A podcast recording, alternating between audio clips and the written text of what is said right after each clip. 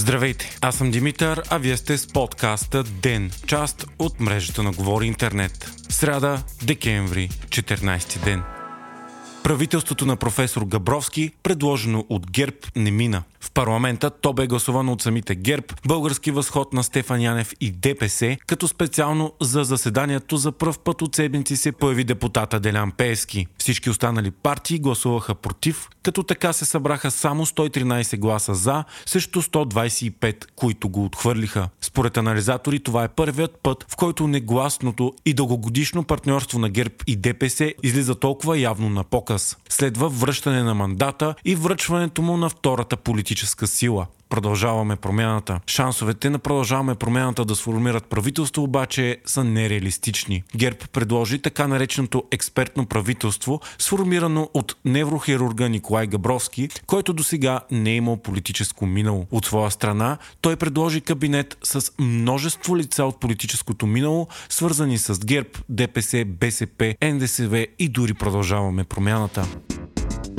Президентът Румен Радев наложи вето на промените в изборния кодекс. По този начин той го връща отново на обсъждане в Народното събрание. На 2 декември хартияната коалиция ГЕРБ, ДПС и БСП след 18-часово заседание пренаписаха изцяло изборния кодекс, на практика спирайки машинния вод и връщайки гласуването на хартия. В аргументацията си за ветото Радев изтъква, че отчитането на резултатите от машинното гласуване ще става не от машината, а чрез преброяване от секционната избирателна комисия на бюлетините от машинното гласуване, както и отпада протоколът от машинното гласуване. Така, според президентът, машинното гласуване вече не е альтернатива на гласуването с бюлетина, а е също гласуване с бюлетина, която обаче не е отпечатана от печатницата на Българската народна банка, а от машината в избирателната секция. По този начин Радев потвърждава тезата на Продължаваме промяната и демократична България, че машините за гласуване на практика са превърнати в скъпи принтери. А най-ценното при машинното гласуване е именно обективността. Машините събират данни от броя гласове и напечатват протокол с тях, като по този начин не е необходимо ръчно броене и се елиминира възможността от човешка грешка. Въпреки ветото обаче се очаква ГЕРБ, ДПС и БСП отново да гласуват промените си, за които се смята, че са удобни за тях.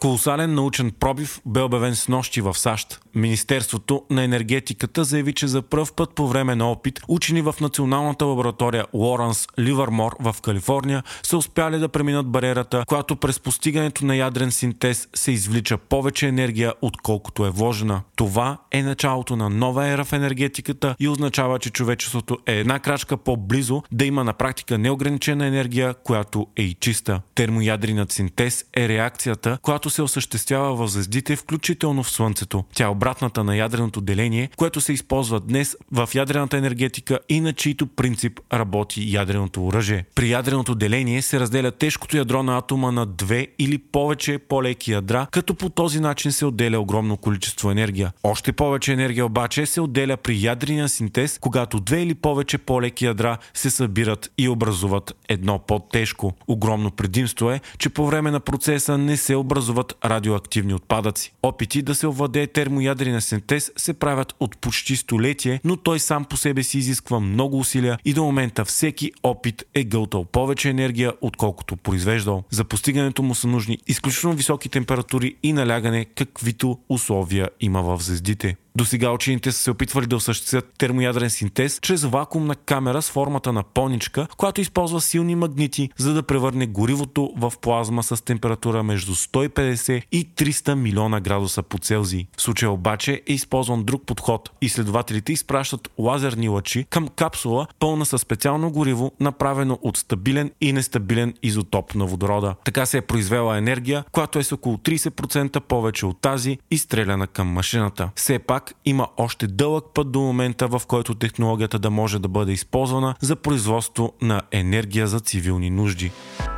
Аржентина на Лионел Меси е на финал на световното първенство по футбол.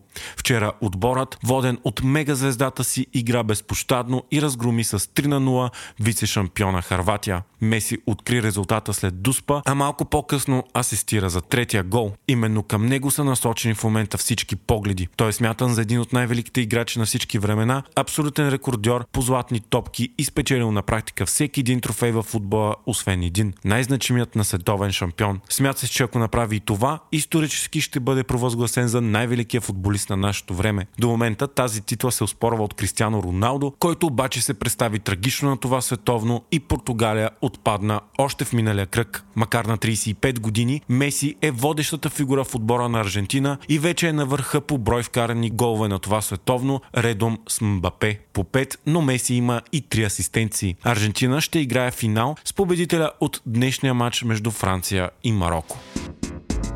Вие слушахте подкаста Ден, част от мрежата на Говори Интернет. Епизода подготвих аз, Димитър Панайотов, а аудиомонтажът направи Антон Велев.